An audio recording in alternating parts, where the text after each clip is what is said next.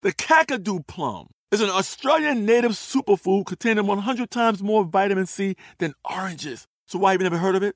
PR. No one's drinking a Kakadu smoothie?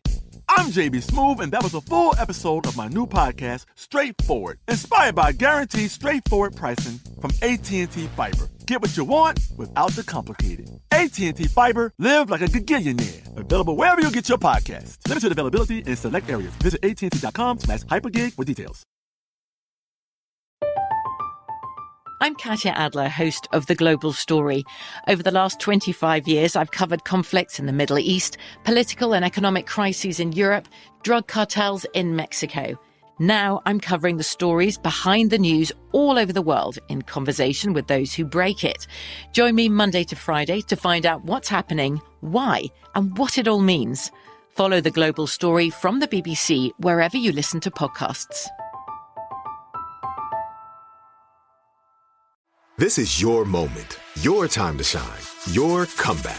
You're ready for the next step in your career and you want an education employers respect. So you're not just going back to school, you're coming back with Purdue Global. Backed by Purdue University, one of the nation's most respected public universities, Purdue Global is built for people who bring their life experience into the online classroom. Purdue Global, Purdue's online university for working adults. Start your comeback today at purdueglobal.edu. Xfinity has free premium networks for everyone this month, no matter what kind of entertainment you love. Addicted to true crime? Catch killer cases and more spine-tingling shows on A&E Crime Central. Crave adventure? Explore Asian action movies on Hayya. Searching for something extreme? Check out skating, snowboarding, and more on Fuel TV Plus, the global home of action sports. And find crowd-pleasing bops on iHeartRadio's Hit Nation playlist. There's new free shows and movies to love every week. Say free this week in your Xfinity voice remote. The best conversations I have with my colleagues are the ones that happen when no one is looking, when we're not 100% sure yet what to write. Hopefully, having conversations like this can help you figure out your own point of view. That's kind of our job as Washington Post opinions columnists. I'm Charles Lane, Deputy Opinion Editor. And I'm Amanda Ripley, a contributing columnist. We're going to bring you into these conversations on a new podcast called Impromptu. Follow Impromptu now, wherever you listen. Hey, everybody. What's up out there? Oh, welcome back to the show. So wonderful to have you. That's so good to be back. Um, yeah, right? Yeah. Oh, God. Thank you. Thank you, by the way, for all the well wishes, the comments, the messages. Yeah. Y'all are so sweet. I felt like I was uh I was really nearing the end and everyone was just gave me an outpouring of support for this little cold. I, I really know. I was like, it. wow. One day, if there's any, hopefully never, but if you ever have anything super life threatening, Uh-huh. you know that a lot of people will care. Yeah, which is turn to nice. fans Mm-hmm. who were so much more uh, dedicated to reaching out and checking in than uh, uh, maybe some of my uh, close friends and family. Your close friends and family are like, he's fine. He's fine. he'll be ugh, this again. Jeez. this guy's coughing again. Oh, but no, I really appreciated it. And It was really nice to see. Yeah. That's that people care. Mhm. People even listen to the show. It still just amazes me every day, and I love it.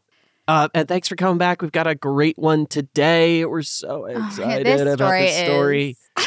it just gets crazier as it goes. This is one of those that I knew was weird going into it, but the, the more the research came out, it was just like, what is happening?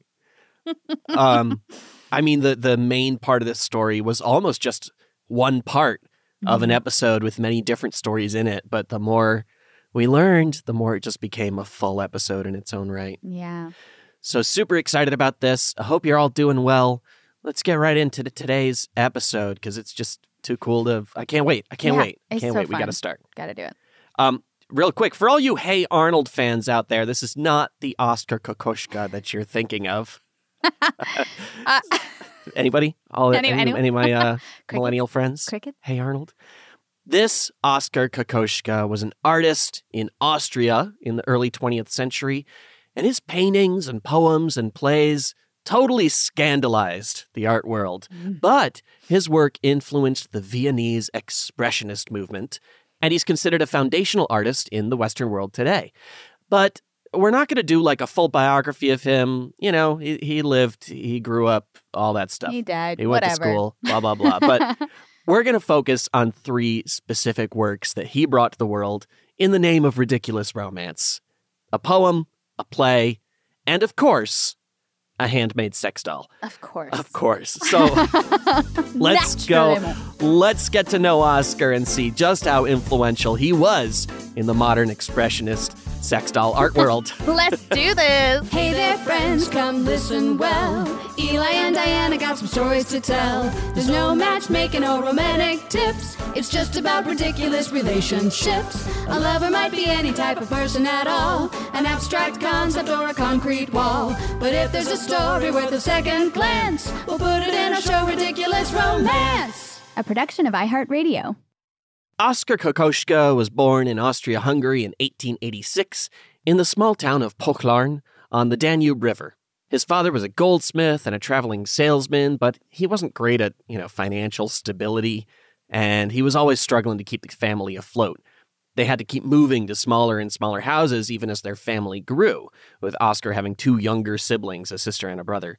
And when Oscar was only three years old, the family went bankrupt and they had to move to Vienna which I, you know, it's 2022. I'm trying to imagine a world where you go broke and have to move to a city. I know, right? so opposite these days. Oh my god! I'm like, we could barely afford to live in Atlanta. Uh, yeah, anymore. everyone we know is like, you know, um, Oklahoma's looking real nice. Yeah.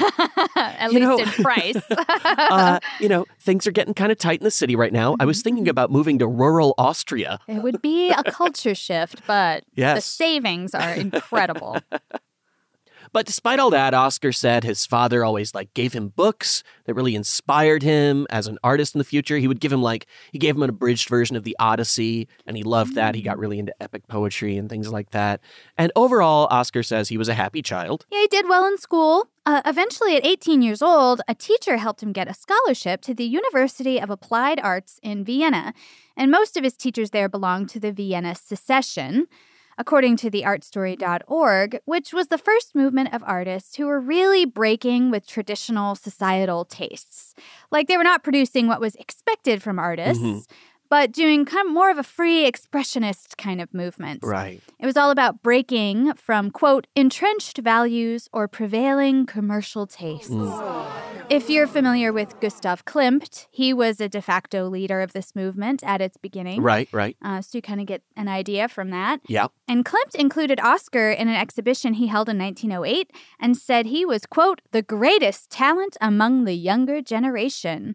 Now, if Klimt said that about me, I would get it embroidered onto like a sampler or something. I mean, if like He's the- not even my favorite artist, but No. I'd still be like, Klimt said that about me. if anybody said that, if the guy, the attendant at the gas station said that about me, I'd be telling the whole world.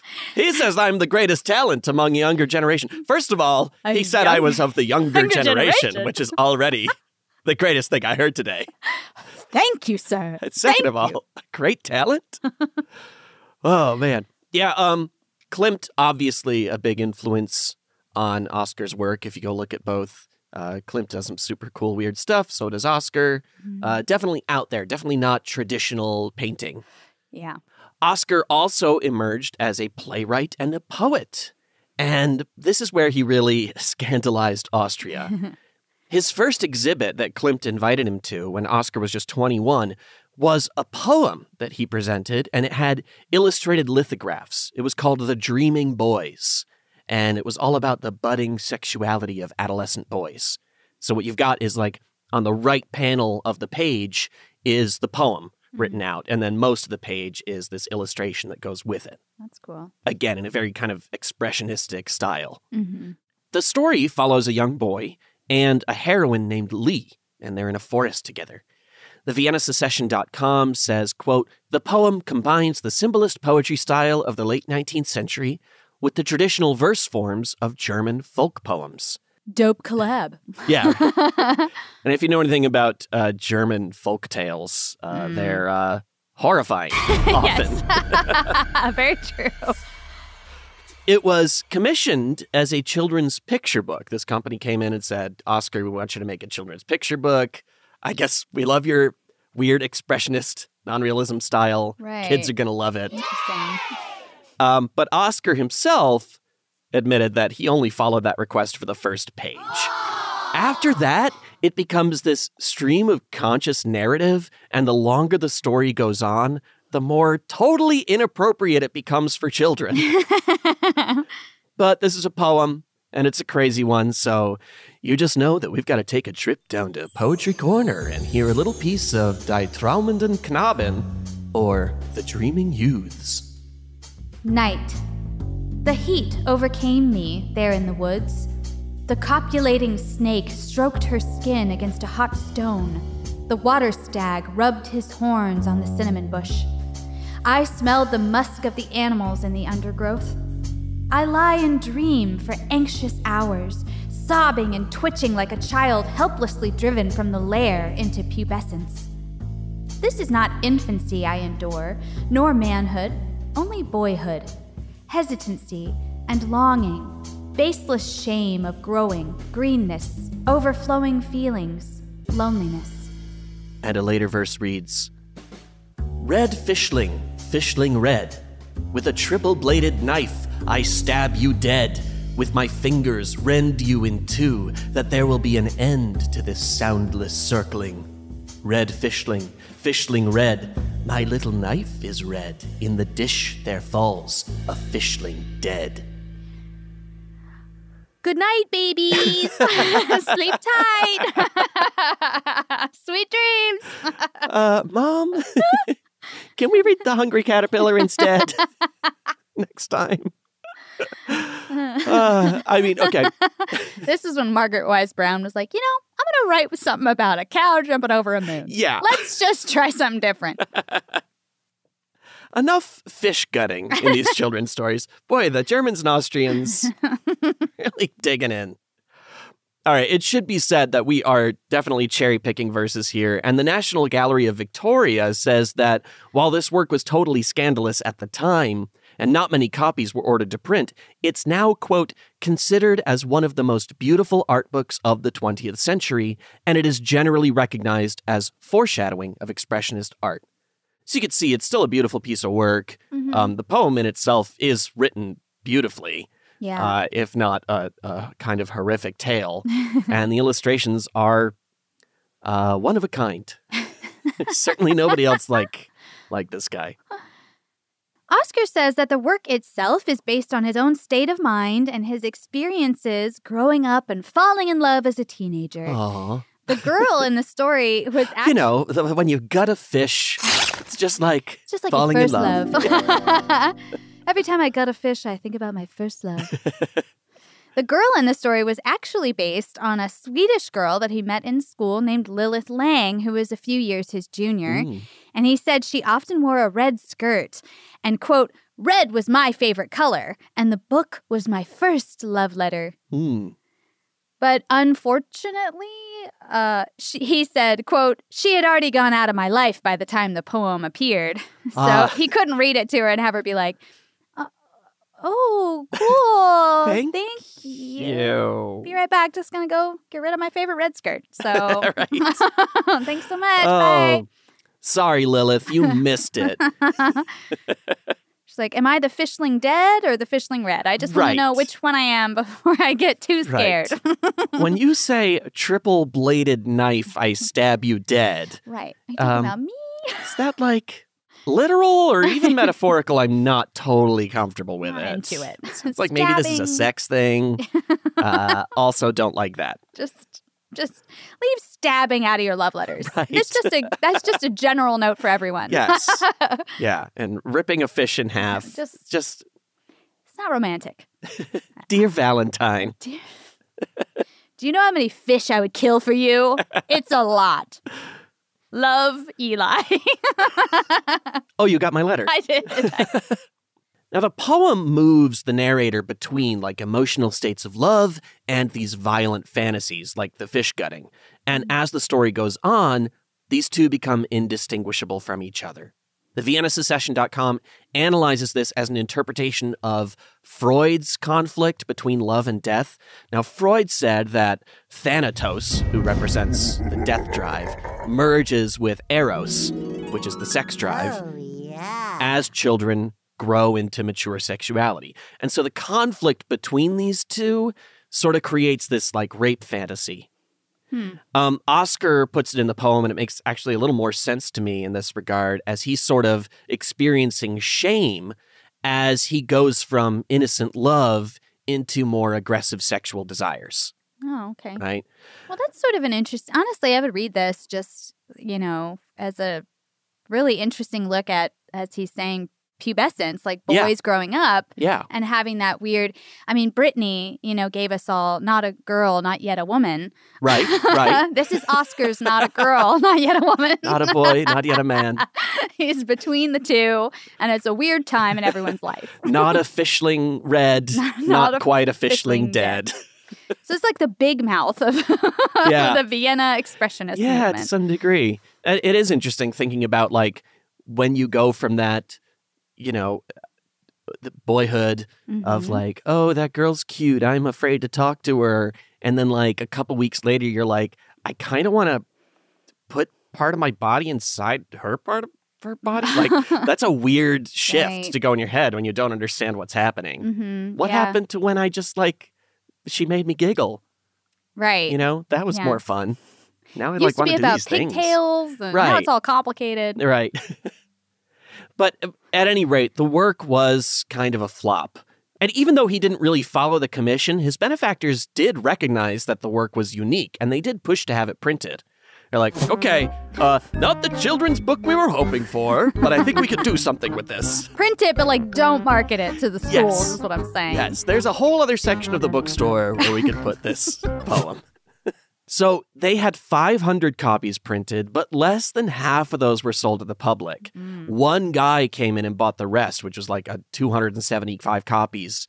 And then in 1917, that guy had it republished, but also, again, to a mild reception. People mm. never really got excited about this poem till many decades later. You know, when you're ahead of your time, you're ahead of your time. True. That's all there is to it. True. But in 1909, Oscar turned it all around and he decided to try another medium. There you go. He's like, fuck poetry. Scandalized by his rather challenging poem, he thought maybe he could appeal more to the masses. So he's like, let me write a cute, totally accessible play called Murder, the Hope of Women. Oh, yeah, this wasn't actually meant to appease anyone. right. In fact, it caused a riot after its first performance. I have to say, love the title.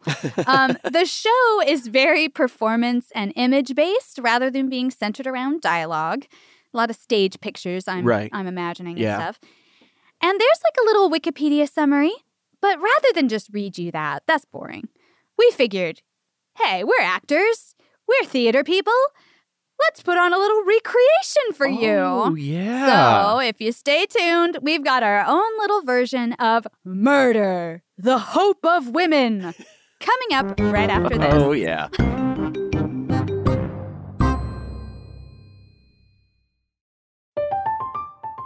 I'm Katya Adler, host of The Global Story. Over the last 25 years, I've covered conflicts in the Middle East, political and economic crises in Europe, drug cartels in Mexico. Now I'm covering the stories behind the news all over the world in conversation with those who break it. Join me Monday to Friday to find out what's happening, why, and what it all means. Follow The Global Story from the BBC wherever you listen to podcasts. Today, I'm going to give you some straightforward advice on how to deal with naughty kids. How about instead of timeouts, time ins? Time for you to start paying some bills.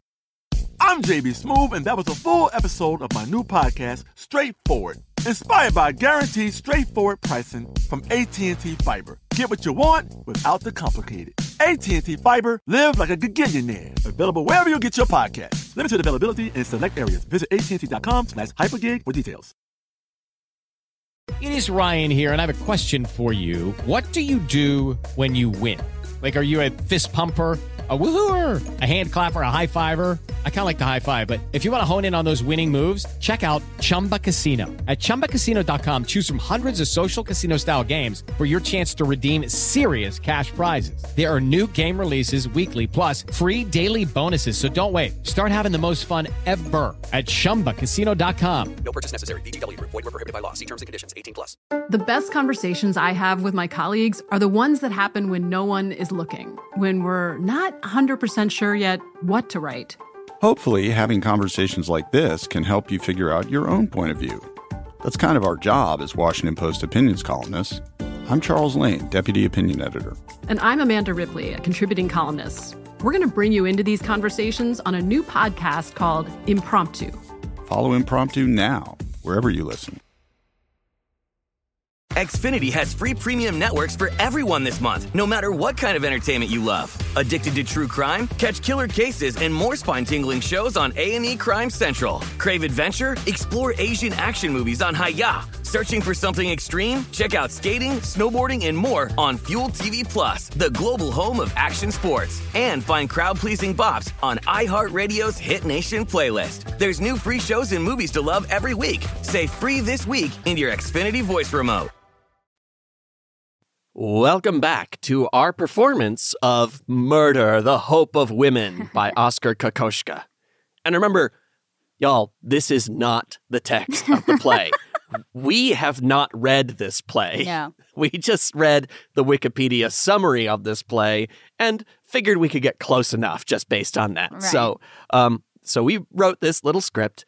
Uh, it's about a man and his group of warriors who ride up to a tower which is inhabited by a woman and her group of maidens. So it was a very binary uh, gender divide here. Mhm, mhm. Woman in a tower, warrior comes up. So, uh, welcome to Ridiculous Theatre. Please silence your devices and enjoy Murder, the Hope of Women. Ugh. A man approaches. Woman, did you just look at me? Uh, no, you looked at me. I'm pretty sure you looked at me. Look, I know where I looked, and I didn't look at you. You looked at me. The maidens all confer. Oh my god, that man is a brutal conqueror. Oh yeah, definitely. I do not definitely. trust I don't him. trust him. Don't talk to him. Let's not look I at him. I don't trust Let's turn around. The warriors respond. That lady's a dangerous beast. That woman is a I beast. I don't like that woman. This lady sucks. Oh, please. Your gaze is like suffocating me. I feel totally devoured by your whole thing you've got going on here. It's too much. All right, man, that's it. Grab her. I want her branded with my mark. Ow! Oh my god. Fuck you. I'll show you. Ow! You stabbed me. The women and the warriors start to get to know each other. Hey, uh, you know, we've never even met that guy before. What say you ladies join us fellas for drinks over at Das Dave und Busters? Oh my god, yeah. I mean, I don't know her. I've never even met. Ooh, wait a minute. You mean we can play skee ball with these hot guys? Let's go. Well, you stabbed me, but I think I'm getting better. Well, the healthier you get, the sicker I'm getting. Please release me from whatever metaphorical chains you've got me under. Actually, I'm just gonna rip this door off its hinges. Here, let me touch you. Gasp! I die. Oops, I killed you with my touch. Hey, warriors and maidens, get over here. I'm gonna touch all of you. End scene. That's theater. All right. Now, I'm not going to lie. Would 100% watch this play at the Fringe Festival, definitely which is you'd see at where it should be presented at. Not all plays at the Fringe Festival, but a Fringe Festival does have these kinds of plays. Very true. Sometimes they're great. Some, sometimes. now, this play has been called the first expressionist drama. There wasn't that much dialogue, probably less than we even had. right. Playwright Paul Kornfeld called it, quote, a verbally supported pantomime. Which is weird because it's like the opposite of pantomime. Right.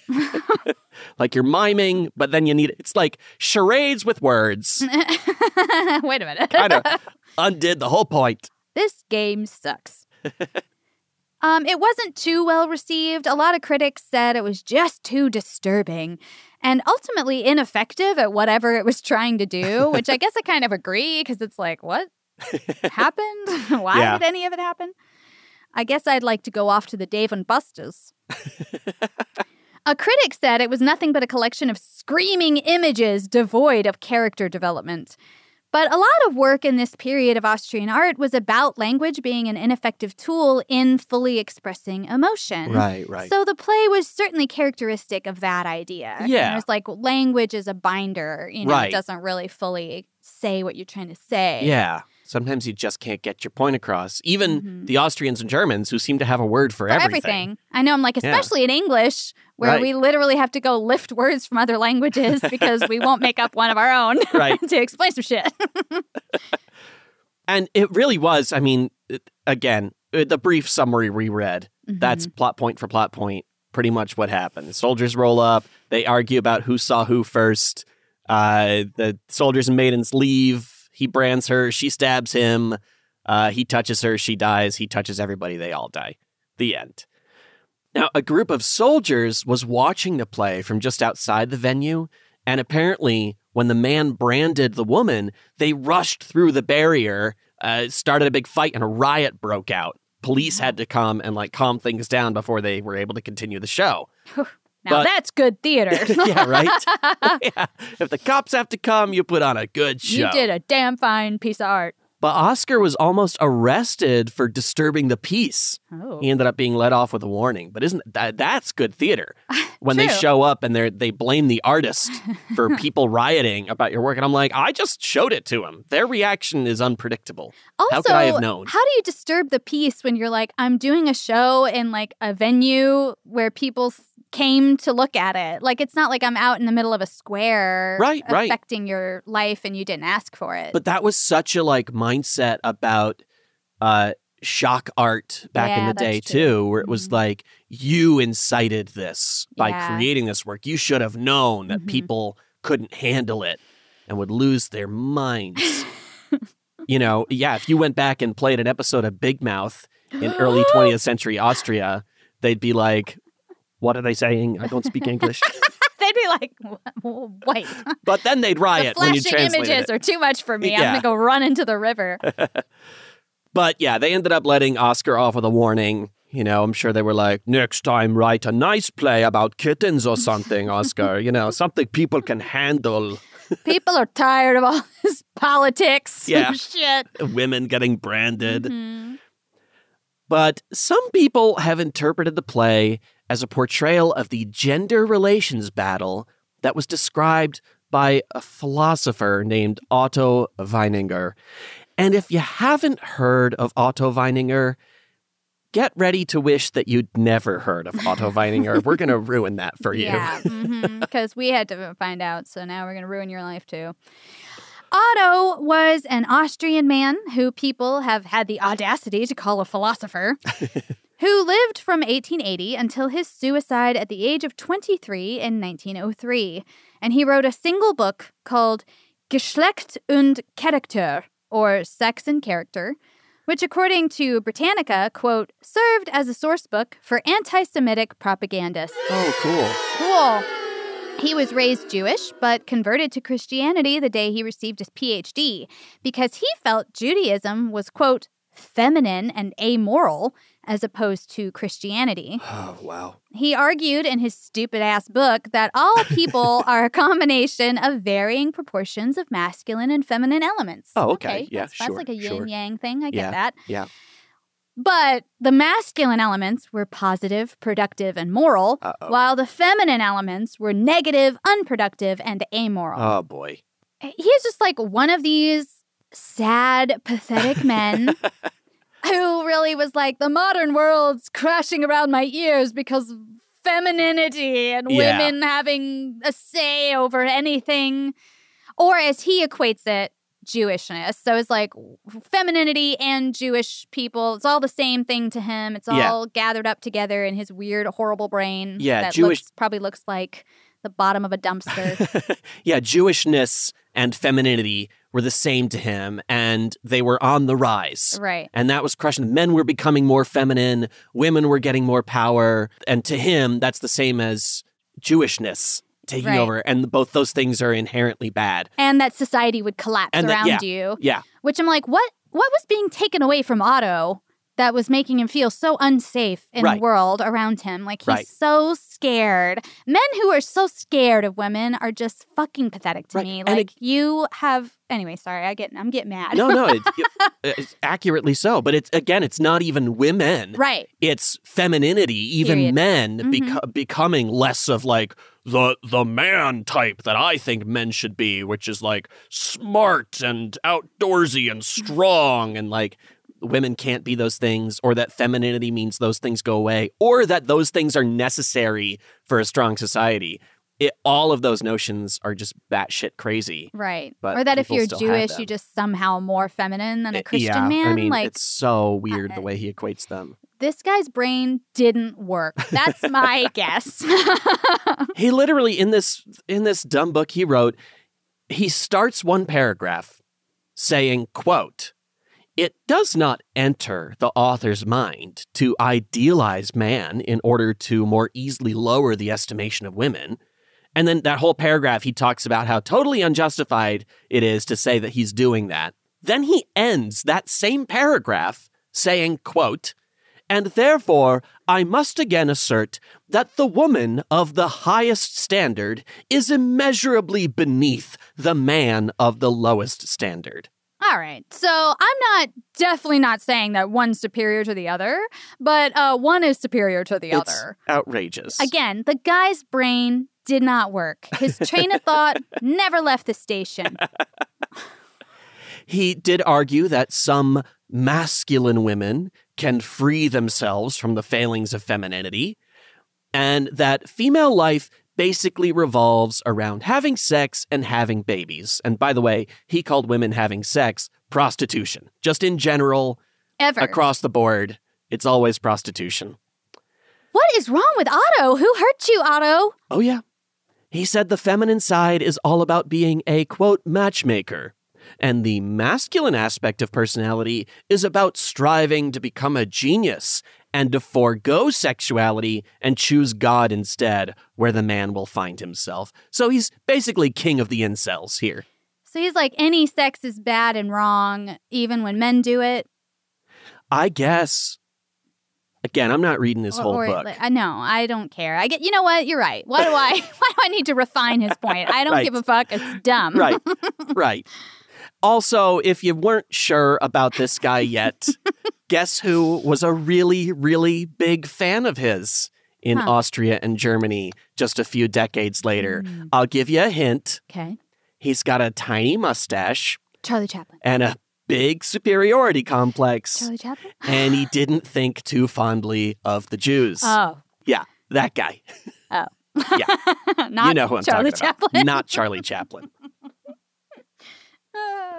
Also, if you weren't sure about that guy before that, maybe this isn't the show for you. Just want to throw that out there. Anyway, that's Otto Weininger, a man whom I wish we hadn't spent any time learning about. right. uh, he shot himself in the chest at 23 years old in the house that Beethoven died in. He said Beethoven was the greatest genius of all time. Okay. Right, so he liked and therefore, music. I'm going to kill myself in his bedroom. Like, what? I don't understand why that was his. Otto be crazy. This is, I mean, like, we've all been 23. Probably most of our listeners have been 23 at some point. Not all of you yet. but it's like that you ha- you don't have it together yet. That's true. You know? Rarely. Yeah. hmm I mean, I know. Again, this is the early 1900s. People at 23 had accomplished a lot more than I have at 37 now. But still, it, it, you learn a lot. Yeah. Anyway, Otto sucks. Moving on. Oscar Kokoschka's play Murder, the Hope of Women has been compared to this guy's teachings, right? Whether or not it was intended to be, most scholars see the show as a representation of the clash between classic masculinity and the modern progressing world. Mm. You know, that old men are being castrated thing that men always seem to be scared of all through history, even though men have always been in charge of like everything all the Right, time. yeah. And they're the ones like, cut off his dick. So whatever, it's your choice. Any day. I know it's been 20,000 years of us being in charge, but any day now, people are going to get a little too feminine and it's all going to come crashing down. Right. which I don't know. I mean, looking around, I'm like, please crash it down. Let us build something new. Seriously. I don't understand why we're like, human beings are in charge of everything. And we chose credit scores and Well, fucking mortgages. Oh what is that? we can't get a little more creative. well, anyway, you know, Oscar grew up and he did fall in love with a woman named Alma Mahler. And he loved her so much that he just could not let her go. So we'll get into Oscar's most ridiculous act of romance right after this break.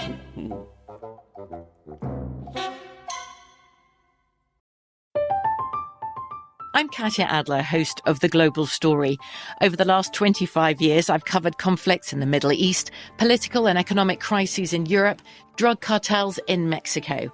Now I'm covering the stories behind the news all over the world in conversation with those who break it. Join me Monday to Friday to find out what's happening, why, and what it all means. Follow The Global Story from the BBC wherever you listen to podcasts. Today, I'm going to give you some straightforward advice on how to deal with naughty kids. How about instead of timeouts, time ins? Time for you to start paying some bills. I'm JB Smoove, and that was a full episode of my new podcast, Straightforward, inspired by guaranteed straightforward pricing from AT&T Fiber. Get what you want without the complicated. AT&T Fiber, live like a gigillionaire. Available wherever you get your podcast. Limited availability in select areas. Visit AT&T.com slash hypergig for details. It is Ryan here, and I have a question for you. What do you do when you win? Like, are you a fist pumper? A woohooer, a hand clapper, a high fiver. I kind of like the high five, but if you want to hone in on those winning moves, check out Chumba Casino. At chumbacasino.com, choose from hundreds of social casino style games for your chance to redeem serious cash prizes. There are new game releases weekly, plus free daily bonuses. So don't wait. Start having the most fun ever at chumbacasino.com. No purchase necessary. VGW Group. Void were prohibited by law. See terms and conditions. 18 plus. Hey, this is Christina Quinn. I'm the host of Try This, the Washington Post's new series of audio courses. The idea behind Try This is to become better functioning humans without having to comb the internet for countless hours. In our first course, we learned how to sleep better. Now, we're going to learn how to make our friendships stronger. I'll offer expert tips that are doable, and I'll keep it short. So let's do this. Class is in session. Find Try This from the Washington Post wherever you listen.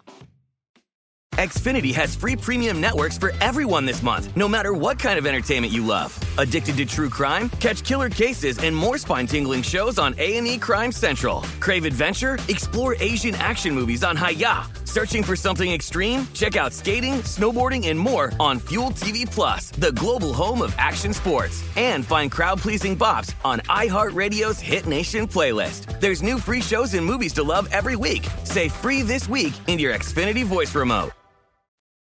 Welcome back to Oscar Kokoschka. In 1912, uh, just a couple years after his play, The Murder, the Hope of Women, Oscar fell in love with a woman named Alma Mahler. And okay, this is one of those stories where we realize that Alma herself is going to need her own entire episode one day. Definitely. She was an Austrian composer, an author, and a socialite who wrote nearly 50 songs in her life for piano and voice. She had a life full of marriages and affairs, and an article in The Guardian by Sarah Connolly refers to her as, quote, a monster, but a very intriguing monster, with traits of pathological cruelty, vanity, entitlement, and anti Semitism. You know, there really just seems to be a lot of anti Semitism going around early 20th century Austria. Hmm. almost like Wonder almost like something was cooking. It's almost like a trend was being placed. Ugh, God. Now, it's said that Alma's deafness in one ear forced her to lean in closely to conversations, and this made people who spoke with her feel valued and understood, like they had her full attention, right? And she was very beautiful, so this beautiful woman, like leaning in close to you and just like listening to every word you say so intently. People just like were so struck by that. And she loved this, and she used it. She worked with it, and then when she was done with said person, she would just cast them off like it was nothing. Yesterday's trash, goodbye. Thanks for listening. She was a muse for countless artists, including Gustav Klimt, who gave her her first kiss. Oh. Not bad. I wonder if it was an abstract expressionist kiss. Right? He kissed all around the air around her mouth. He like pressed his ear up to her forehead. Wow. Sorry. that just like I guess who said the lips go together? Right. It could be any part of our body. That's just Press- the He's like, societal my demand. Elbow, my Yeah. elbow to the chin. Yeah. Yeah. Who is society to dictate what a kiss is to me? I'm Gustav Klimt. I'm Gustav Klimt. Uh, she was also a muse of her composition teacher, Alexander Zemlinsky, who was also her first lover. Whoops. And of course, Oscar Kokoschka, very Right. inspired by her. Again, her story is just way too much to get into here. Stay tuned for the Alma Mahler story Oh, sometime yeah. in the future because we definitely will do it. But in terms of her time with Oscar, they met in April of 1912 at a dinner held by her stepfather, Karl Moll, and they were immediately fascinated with each other. Mhm. Alma asked Oscar to paint her portrait, which he did in his own sort of like Mona Lisa style. Right. It, she, he gave her like a coy, mysterious smile. Mhm. And the website, almamahler.at, says that Oscar painted her in delicate, iridescent hues, but with her narrow, energetic mouth, she, quote, appears determined, almost dangerous. Ooh. So that's interesting. Portraits, man. I wish I Oh, could yeah. sit for a portrait because the things they see, Oh, right. you know right. what I mean? Like sometimes just the way they evoke your personality with their paint is so interesting. It's one of those ones. Mona Lisa is so ubiquitous that you you kind of don't notice it when you see it. Mm-hmm. It's just like, yeah, the Mona Lisa. I know that as a as an icon. Mhm. Um, but if you go in and look at the detail and like read something about what you know what critics say about it, Yeah, you're like, oh shit, yeah, there is so much more there than you're seeing right off the bat. right. Um, almost wish you could see it for the first time without Yeah. knowing that it's the Mona Lisa, right? And really get a fresh perspective on it. And this painting of Alma is, I mean, he he literally did design it after the Mona Lisa. It was his version of that Mm. um, in his own weird style, um, and it's pretty it's it's pretty wild to see. So look it up. Now, Alma's husband, the composer Gustav Mahler, had died less than a year before she met Oscar. During the 10 years that they were married, she had several affairs. And after he died, she turned down many men, including a lot of his friends who came up to like comfort her and That, that old story. Did they um, like propose to her? oh, yeah, yeah, yeah, down? yeah. Oh, okay. Oh, yeah. And she continued to enjoy her freedom, and she even pursued being a biologist for a little while. Although another side story we'll get into her with her episode, the guy she was working with kind of fell in love with her, and then he was like, "If you leave me, I'll give up biology forever." And she was like, "I need to stop being a biologist," and she walked away from that. She just said, I thought the scientist would be a little more chill than the Nope. artist, but y'all all dramatic. Yep. But when men approached her, Alma tried to determine if they were clever and interesting enough to make up for their flaws, which, according to arthive.com, she considered to be, quote, craziness, unattractiveness, differences in age, and Jewish roots. All right. You had me in the first half. Right. But you lost me at the end. Unbelievable, this woman. Well, in walks Oscar Kokoschka, who was apparently clever and interesting enough to make up for his craziness. Mm-hmm. and hey, he wasn't Jewish. Although I do want to point out here that Oscar in the 1920s and 30s was a fierce critic of Nazi anti Semitism. And he even resigned from teaching at a school he was teaching at when they expelled Jewish students. So, Oscar, not an anti Semite. We're cool with him on that front. Just loved one. Alma Mahler, definitely an anti Semite. Not cool. Not cool. Very uncool. We here, Ridiculous Romance, are against anti Semitism and we're Yeah. not ashamed to say it. So the two of them fell in love. Oscar said, quote, How beautiful she was, how seductive behind her veil of dreams. I was enchanted by her.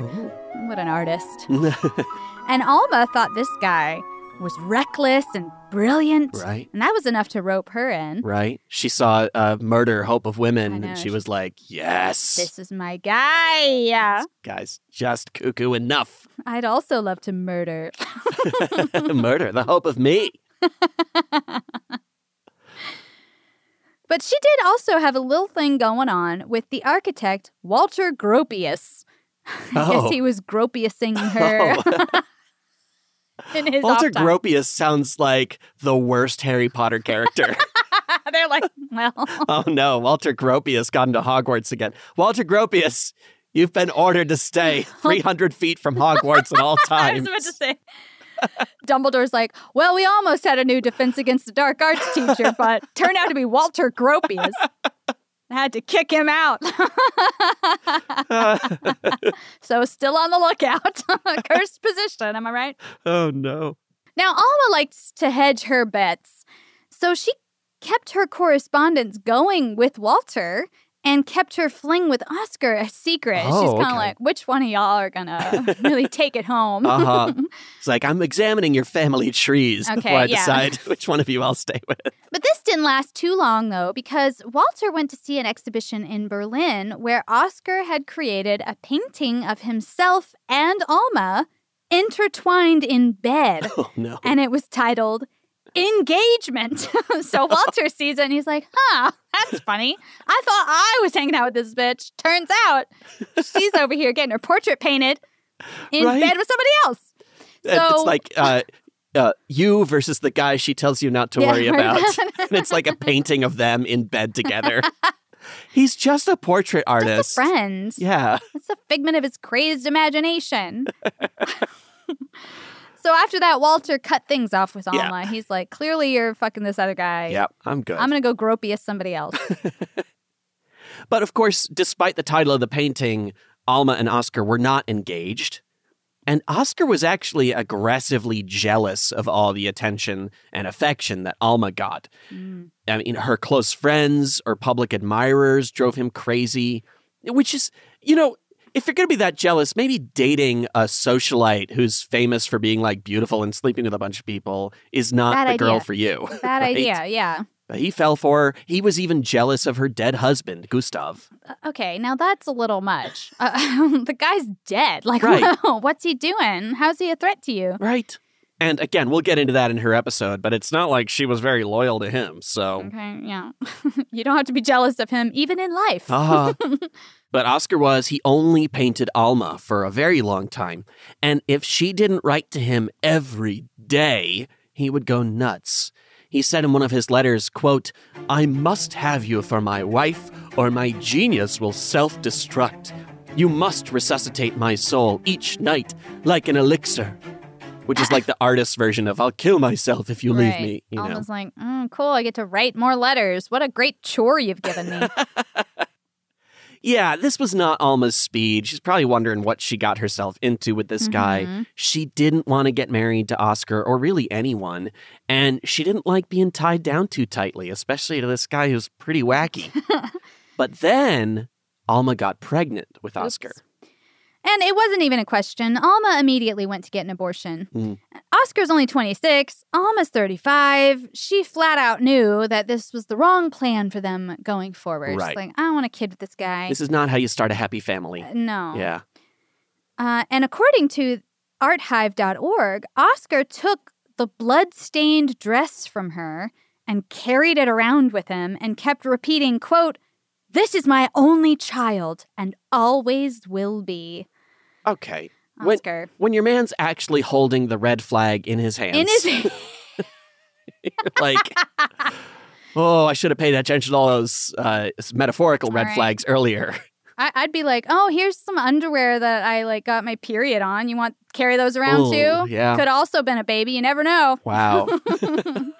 You like blood? I got plenty. no, as time went on, Alma just felt like smothered by Oscar's passion and Mm, his yeah. like insistence on letters every day and carrying around her bloody clothes and Right. shit. It's just like a lot, Oscar. it's a lot. so she went on more and more trips with friends. Uh-huh. That good old Dorothy Putnam right. prescription. And she just tried to find reasons to like be away from him as much as possible. Uh-huh. The sign of a very strong relationship. Right. She gets home from the store. Oh, you know what? Shoot, I forgot something. I got to go back to the store for a few hours. Do you think she'd even make up an excuse? I know, She'd right? just be like, you know, Oscar, I'm just real sick of you right now. I'm going to go take a walk. right. The Guardian says that Oscar was probably the only man she ever really loved. And years later, Alma admitted that Kokoschka was her only true boyfriend and that she truly loved his artistry. Yeah. So she did really have some deep feelings for him, but it was just like, He was just too much. it was a lot. Yeah. Yeah, he was just too much. Yeah. And I get that. That's, she sucks, but like, Oh, yeah. he is kind of acting insane. Yeah. but Alma wanted out of this relationship now, and maybe understandably, she didn't think that he would take a breakup too well. Huh, I wonder No. what made her think that. the So- whole I'd probably kill myself if you didn't write to me every day. Right. So in 1913, she came up with her own batshit plan. She turned to him and said, Hey, I'll tell you what, I'll marry you, mm. but only if you create an artistic masterpiece. Wow. Which is insane. Like, for her to be like, well, okay, I'll tell you what, I will marry you, which is not the thing you should tell someone who wants to marry you, but you don't want to marry. marry them, Don't lead with, I will marry you if. Mm-hmm. Bad choice of words. Mm-hmm. I guess she's thinking maybe that he would get flustered and like not be able to create this masterpiece and then blame himself and then just leave her and be like, I'm not good enough for you. I couldn't do it. So Mm. I have to leave you, you know? And then he wouldn't fault her for leaving. I don't know. Speculation station as to whether or not that's what was going through her head.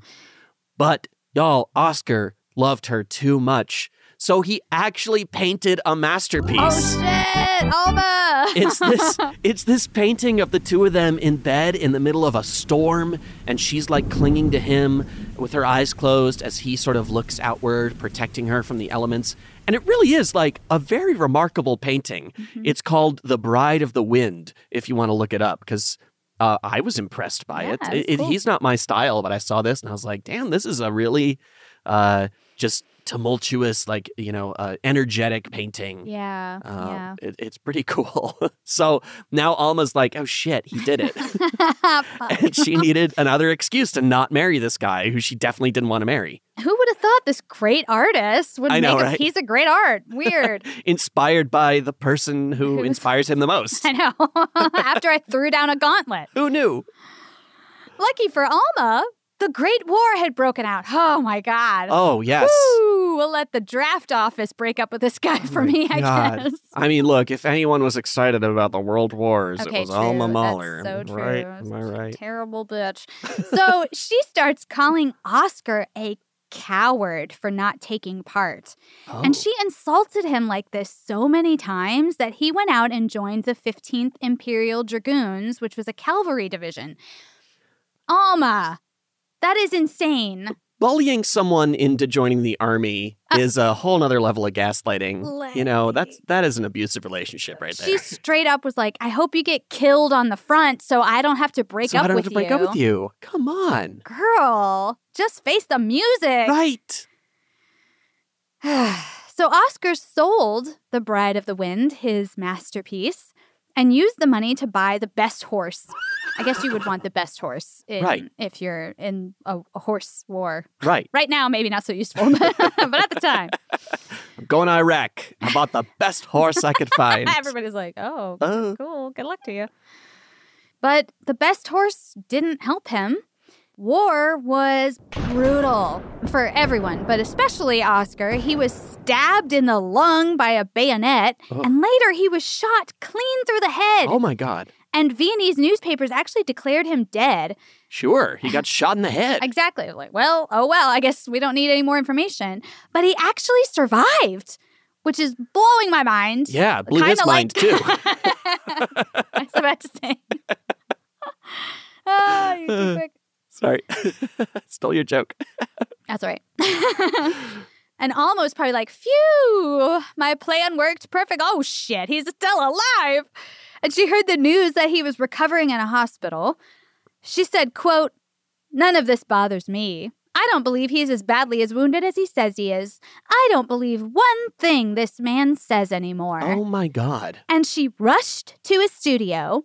She snatched up all her letters that she had sent to him and any revealing drawings that he had done of her and never saw him again. Unbelievable. Terrible. Like, this is your one true love, supposedly. Yeah. And he's like in a hospital recovering from war that you made him go to. Right.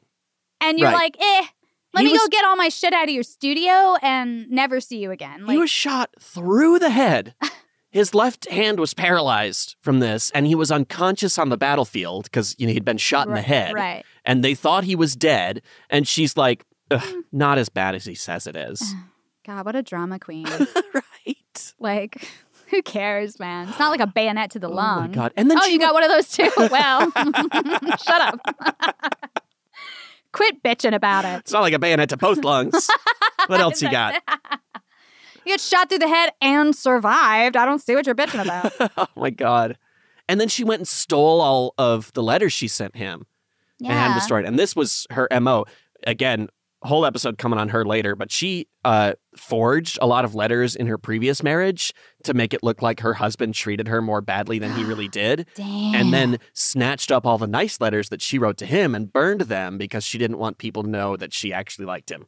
Wow. It, she is crazy. This bitch sucks. And she actually ended up marrying Walter Gropius. Oh. So I don't know why he came back for more. It didn't last. I'll tell you that much. She ended up getting married a couple more times. well, he should have freaking cut ties Yeah. when he saw that painting and moved on with his life. Yeah. But sorry, Gropius. So Oscar is in the hospital recovering from getting shot in the head and stabbed in the lung. Um, but while he was there, he was being Oscar, and they declared him mentally unstable while he was at the hospital. Um, he did actually go back into battle at a certain point, dealt with a lot of shell shock. It was really bad. Um, eventually, he got out, he recovered, and he continued to his career as an artist, traveling Europe and painting everything. Mhm. But he suffered hallucinations and terrible memories from the war, like you do. Like you do. Shell shocked, he totally lost his grip on reality, and he centered all of his trauma on his obsession with Alma. Mm. He wanted her back in any form he could find her. So he reached out to a woman named Ermine Muse. And she was a painter who ended up finding success as a doll maker. Oscar had seen her work in Dresden, and he thought, hey, you know what would really fill this Alma shaped hole in my heart? An Alma shaped doll. Yay! So he commissioned Ermine Muse to do exactly that. And he was incredibly specific with her in his commission. Mm, Ermine had mostly crocheted her dolls, uh huh. but Oscar wrote her a letter saying, quote, Dear Fraulein Muse, can the mouth open? And are there teeth and tongue inside too? I would be happy. Don't fall into stylization with the eyes. Maybe glaze the callus with nail polish. It would be nice if you could also close the eyelids. And nowhere do you allow seams in places where you think it hurts me, and remind me that the fetish is a wretched bellows. like, Ermine is reading this letter like, what the fuck is going on with this guy? I make dolls for children, sir. Right. You want teeth? You want a tongue? She, he wants like the most technologically advanced doll of all time. Whose Yeah. eyes open and close. I mean, she's like, oh, what? she's like, okay. uh huh. I guess I'll go find some teeth Right, somewhere. I mean, she has got to be thinking like probably uh, again speculation station what was actually going on in her head, but I'm thinking she thinks this guy's so crazy that whatever she gives him, he's going to be like, "Oh, it's a real woman. Thank Oh, you." well, yeah, like she's probably like, "Okay, dude, whatever. Here's your doll." Okay. You know. Bye. And he keeps sending her more and more of these instruction letters. And the details are outrageous. he wrote to her, quote, Please permit my sense of touch to take pleasure in those places where layers of fat or muscle suddenly give way to a sinewy covering of skin.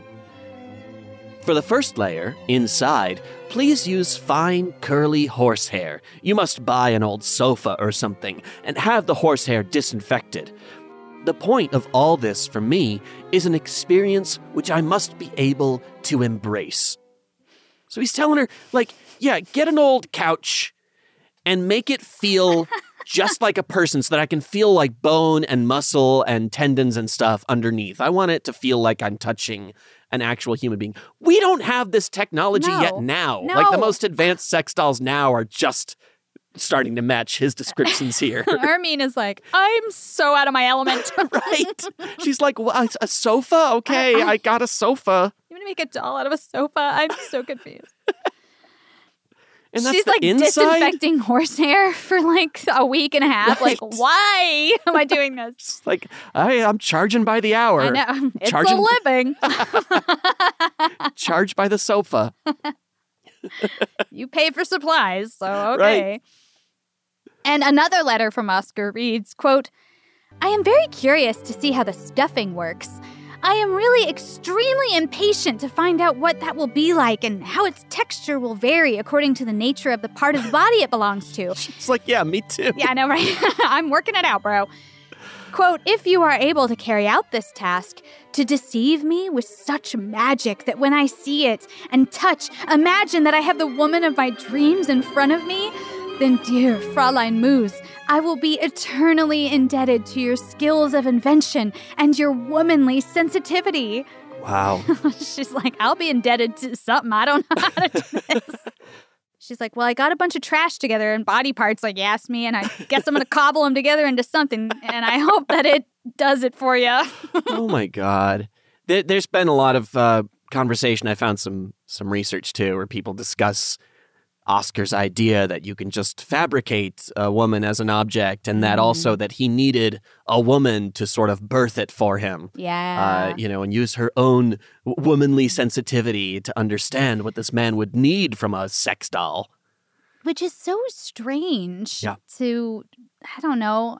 I, I can't even. I, I- there's, there's no words. I can't put my brain into this. You know what I mean? Right. Like I really try to put myself in someone else's shoes Yeah. and be like, I guess I can see why someone might. I do not understand why he thought poor Ermine could do this Right. and would understand what he was going for and would enter into it enough to like I don't know, buy some leather, I guess. Is that what he, he's like? Get some leather around the arms yeah, and then know. make it softer around her breast area. I, I just don't, I Right. don't know. right. Poor Ermine. She she was like, I just wanted to make some dolls for kids. Like, You wonder if he's like, eh, eh, eh, he's an artist, so Yeah. he's used to the idea of like, there's an image in my head, mhm. and I know what I need to do to create it in the real world.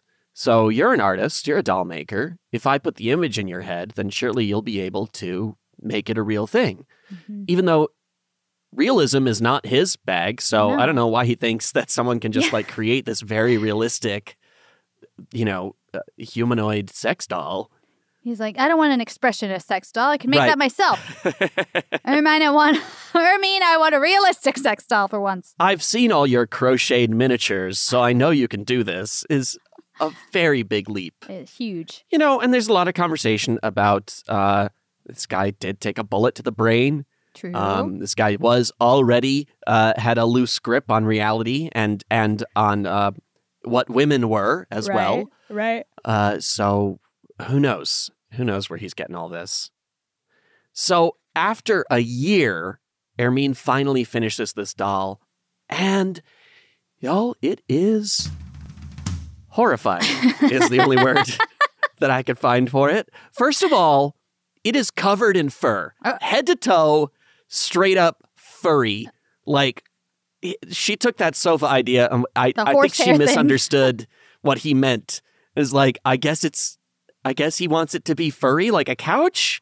I mean, you know, he did say inside. Or I mean, read the whole letter. That's what he's saying. Right. when he gets it.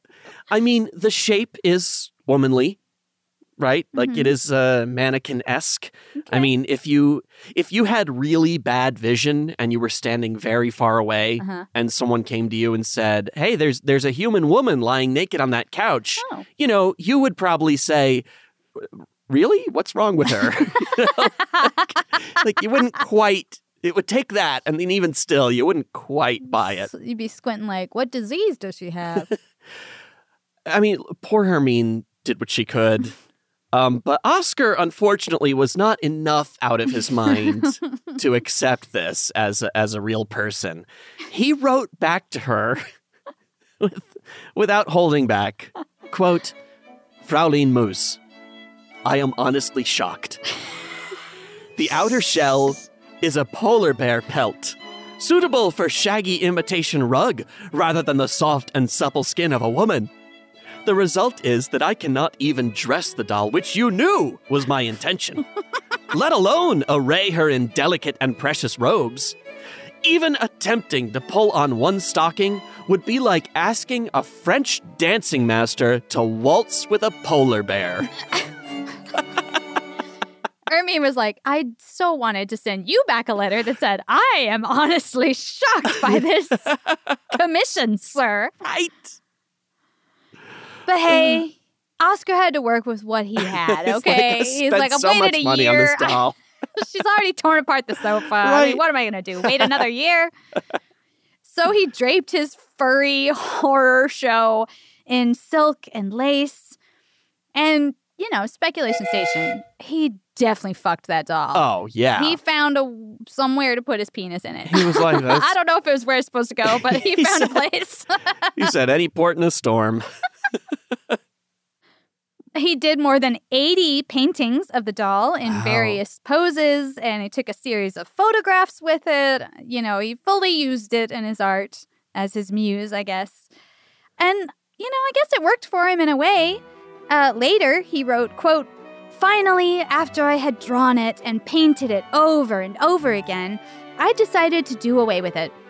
It had managed to cure me completely of my passion. No shit. Okay. It's like somehow when I associated this doll with Alma after a year of fucking it, I decided I was done with her. He's like, in my mind, Alma was a beautiful woman who leaned in closely to conversation. And then over a year, she turned into a really lumpy, furry, weird thing. Yeah. And I uh, was like, you know, for some reason, not attracted to her anymore. You gotta wonder if he like did her voice too. oh, Ah, Oscar, you should go join the war, you coward. there she is. That's my girl. so, anyway, it was finally time to get rid of this piece of shit. And because Oscar can only go big, Right. he decided to throw a huge party with music and dancing. Uh-huh. during which he had his maid dress the doll in beautiful clothes to be displayed one last time. And as dawn broke and everyone was drunk, he took the doll outside to the garden, smashed a bottle of red wine over its head, and decapitated it. What a farewell. He's like, he's really going for the breakup situation. I mean, he should have just done that a year ago Right. and burned all of Alma's stuff. But Yeah. instead, he had to do this real long thing. This effigy. It's almost like a piece of performance art. I mean, if he had done it yeah. in public, it would be such a cool. Sort of. It was a big party. right It was practically public. That's true. I I, wonder- mean, I meant the year before. Oh, right, right. But, true. I wonder if he invited Hermine to the party. She's like, I would love to see that shit burn. Let's do it. She's like, that haunts my dreams. Right. Every time I see a sofa, I have to. I scream. Oh, Oscar. um, you know, after this, Oscar actually settled down in Prague with a younger woman named Olda Palkovska. Uh, they had to flee to England in 1938 because he was considered a degenerate artist. And of course, like we said, he said nothing kind about the Nazis. And uh, Eastern Europe, Prague, Austria, Germany were starting to get pretty bad for, well, a lot of people. So they went to England. They were married in an air raid shelter in 1941, and then they became British citizens. After the war, they helped raise money for children's charities, and eventually they moved to Switzerland, where they spent the rest of their days, which had long been Oscar's dream to sort of hmm. retire to Switzerland. I mean, Mine my too, dream. buddy. that sounds great. right? And I don't, I don't want to have to decapitate a sex doll to get there. No, thank you.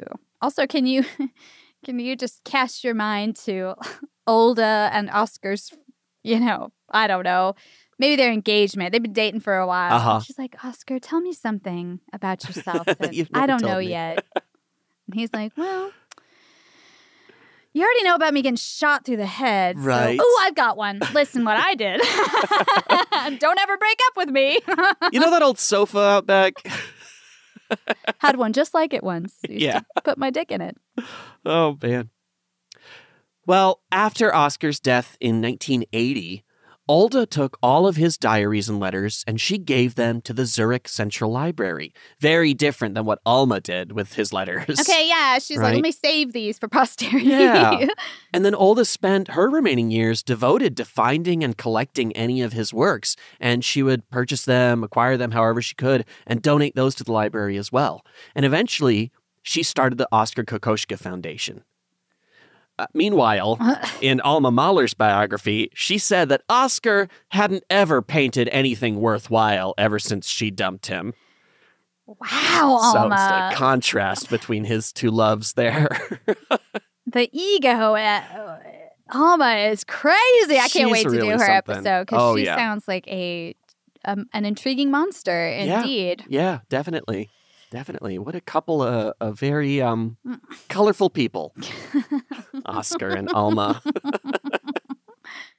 Uh, Alma did a number on him. she really did. She she she did a number on a lot of people. Yeah. It's kind of her I uh, guess Alma and the her thing. war combined. Yeah. did a number on him. Yes, which the war also did a number on a lot of people. Probably not as many as Alma, but and they're like, how many men were brought down by the Great War versus Alma Mahler? right. I mean, they didn't even want to do a sequel with Alma. That's right. You know. They were like, we could do a second World. War, but we can't do a second Alma. I can't do this, Alma.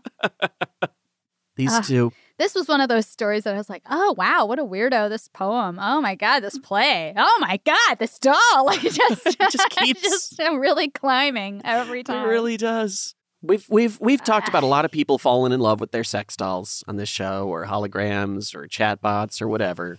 Right. We remember Um, Carl Tanzler making his tor- terrible, Carl weird effigy thing Oh my that he God. would dance with for seven years. Yeah, one of our Halloween episodes. If you hadn't heard it, Carl Tanzler, who mummified Mm-hmm. That's a right. young girl who was who he was in love with, who She she, was no not in love with him, but he mummified her body and kept it with him. Now, Oscar very different. He was not in love with this doll. In fact, he resented it. Yeah. Um, but just the idea that he had in his head that he could put it together. And like we said in a recent episode too, actual like manufactured sex dolls Right. were not really popularized or or, or brought into well, I don't know, popular culture or whatever until Well, World yeah, it was in our uh, hi- brief history of sex toys Yeah. with ridiculous history. Yeah. Um, we found out that World War II, they were making it for soldiers on the front line. They Yeah. were like, find me something they can fuck because I'm tired of them going to these prostitutes and getting diseases and dying from the diseases. I need them to die from gunfire or nothing. and uh, It was a straight up Goebbels project, right? yeah, I think so. And it like the design for it ended up being the design, the inspiration for the design of Barbie dolls. Right. Also, weird uh, legacy for a child's toy. But I guess Ermine is out here like, you know, listen, you get into child's toys, you don't know what's going to happen to you. Okay, it's a weird world. Oscar tried to make a children's book. What did he make? A Uh, right. crazy stream of consciousness. He- Right. He, contacts a children's toy maker. What did he make? An insane nightmare. Absolutely. But you wonder if uh, Goebbels you wonder if Goebbels didn't uh, hear about Oscar and go, "Oh, Mm. this is a good idea. Oh. Maybe this is my solution here." Because um, the Nazis did know about Oscar, and they didn't. Oh, They didn't take too kindly to his work. That's Again, true. he was not. He was vocal about how much they sucked. Goebbels. Ugh. Fuck that He's guy. someone who I'd go back in time, probably stab a few times. You heard it here first, folks. Goebbels sucks. I hope this is not the first time. you've heard that. right? Yeah. If Yeah. it is, uh, maybe change your media you consume. Um, I really go check out some of Oscar's work because Mhm. uh, it's different. Yeah. It's certainly different. It's definitely abstract.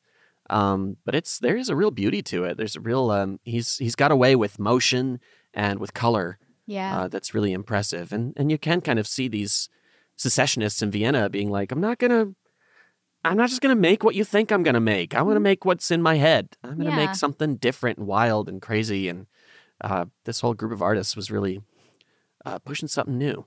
It's I do like expressionism for that reason. Yeah. I mean, it's easy to dismiss it and be Yeah. like, oh, look, a square or whatever. I mean, we talked about fractals before, Yeah. Jackson Pollock and stuff like that. And it just seems like so easy. My kindergartner could do it or Uh-huh. something. But there's something to be said about like growing up in a world where art is one thing and saying, you know, this is not really encompassing the mood that I feel or Right. the, the you know my internal life is not being reflected in this lovely Vermeer painting or Right. whatever. Right. Um, things are chaos. Life is chaos. Emotions are chaos. I'm growing and changing. I don't understand the world around me. How else do you express that besides a bit of chaos Right. on on the canvas? Yeah. Or a desperation for control of like, here's a square. It's just one square. damn it. Right. like, And I mean, if you see that square and you're like, my kindergartner could draw that, maybe stop shitting on your kindergartner. Maybe your kindergartner is a great artist. exactly. Ever consider that? Imagine Mozart at five and people going, whatever. My five year old can do that. Yeah. But I mean, you know, your your kindergartner had an image in his mind Right? and it went down through his hand and it became that in the real world on paper. That's tough. Yeah. I can't do that shit. I can't Very draw a true. square. Well, I think you can draw a square. I've tried. It's a circle. It's abysmal. It's, the circles that get you. Well, diamonds, it's just a rotated square, but it's tough. anyway. I can't draw a star without doing the actual, you know what I mean? Without lifting. Oh, yeah, pen. sure. I know some people can do it without all that, but I can't. Some people can do incredible things, and I don't understand it.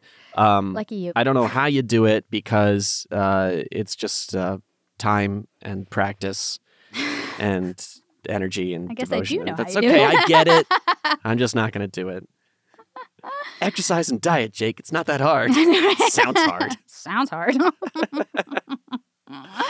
Uh, well, I hope y'all enjoyed this wacky, wacky story. hmm Oscar is I did. quite a person. Yeah. Um, crazy. But almost crazier. Maybe. Yeah. Maybe. Actually, I don't know. Complicated people, anyway. Yeah. Um, with uh, an array of choices they made. and hey, we're happy they did because we get to talk about it here on this show and laugh about it. So true. I hope y'all laugh too. Let us know. Mm-hmm. Of course, we'd love to hear your thoughts. Uh, we'd love to hear your suggestions. Yeah. And we'd love to just hear anything you've got to say. Just stream of conscious poem Yeah. about your, your uh, about your uh, uh, sexual coming of age. Go ahead and send it to us. I don't know. Maybe we'll read it. maybe your version of murder, the hope of women. Oh yeah, yeah. What's your hope of women? Right. Still murder. I've got some hopes for women right now, but uh, oh, hope. It's still murder. Uh, please reach out.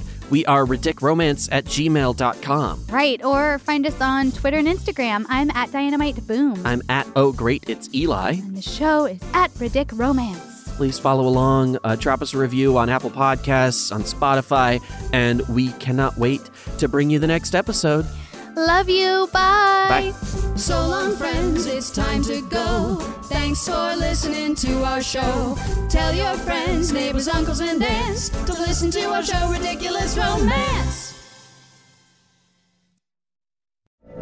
From BBC Radio 4, Britain's biggest paranormal podcast is going on a road trip. I thought in that moment, oh my God, we've summoned something from this board. This is Uncanny USA. He says, Somebody's in the house, and I screamed. Listen to Uncanny USA wherever you get your BBC podcasts, if you dare.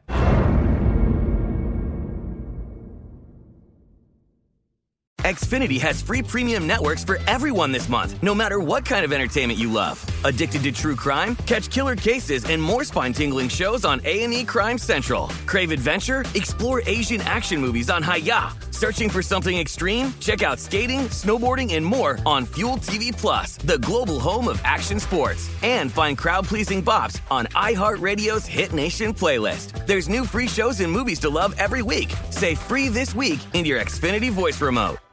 Xumo Play is your destination for endless entertainment. With a diverse lineup of 350 plus live channels, movies, and full TV series, you'll easily find something to watch right away. And the best part? It's all free. Love music? Get lost in the 90s with iHeart 90s, dance away with hip hop beats, and more on the iHeartRadio music channels. No logins, no signups, no accounts, no hassle. So what are you waiting for? Start streaming at play.xumo.com or download from the app and Google Play stores today. All you can stream with Xumo Play.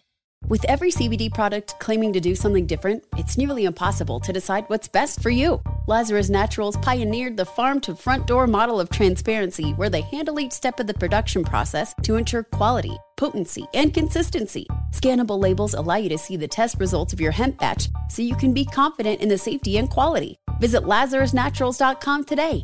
Lazarus Naturals, committed to improving your life as well as the world around you. Not available in Idaho, Iowa, or South Dakota. Let's hit it. Give me a vacation. Vacation. Give me a wave. Surfing. Give me a city tour. The trolley. Give me animals. The zoo. Give me some sea life. Give me museums. Balboa Park. Give me a woo. Roller coaster. What's that spell? San Diego. If you're happy and you know it, San Diego is the place to show it. Book your family vacation at san diego.org. Funded in part with the City of San Diego Tourism Marketing District Assessment Funds.